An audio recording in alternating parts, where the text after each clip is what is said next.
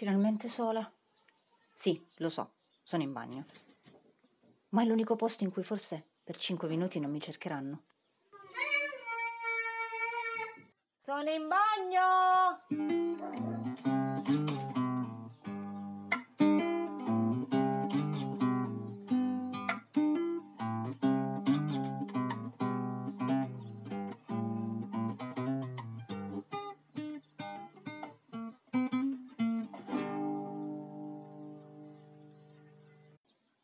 Ciao a tutti, sono Alessia.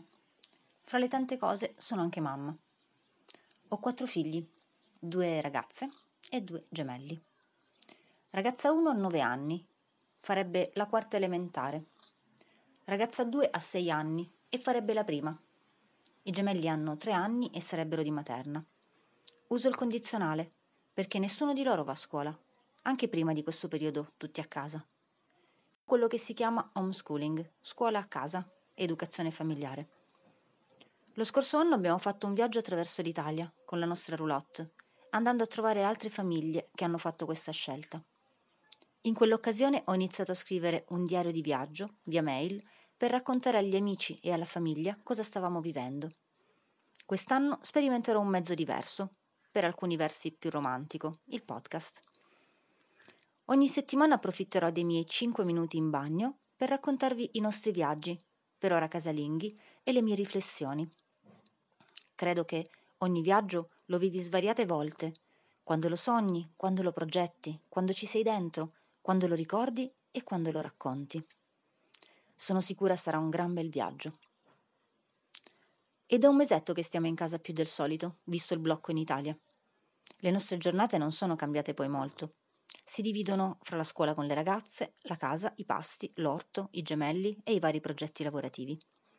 Abbiamo rimandato la partenza del consueto viaggio annuale, ma vedendo il tempo è stato anche meglio. Ci siamo goduti il lungo inverno e ora ci stiamo sgranchendo con l'arrivo della primavera. Appena sarà possibile partiremo. Intanto iniziamo i vari preparativi. Il cambio di stagione negli armadi, per sei persone, l'adozione dei cuccioli della nostra gatta, i documenti per l'idoneità delle ragazze e l'organizzazione pratica per mantenere con serenità le nostre abitudini anche in viaggio. Una di queste dovrebbe essere completare lo spannolinamento dei gemelli. Questo periodo per me è stato organizzativo in tutti i sensi. Sarà anche un po' a causa della mia mania del controllo. Mi capita spesso di cercare su internet del materiale adatto a loro a proposito di un determinato argomento puntualmente mi imbatto in qualche ottima idea, che non ha nulla a che fare con quello che mi serve in quel momento. Così la salvo in qualche modo e negli anni avrò messo da parte l'equivalente di qualche giga. Ho messo finalmente ordine fra tutte le idee per fare scuola, in modo da avere un contenitore che, da cui attingere quando scatta la curiosità. È presente quei momenti in cui... Mamma, come mai alcune nuvole sono bianche e altre grigie? Mamma, come nascono i bambini? Una di quelle domande facili facili, che ce l'hai sulla punta della lingua, ma in realtà non sapresti da dove partire per ammettere la tua ignoranza.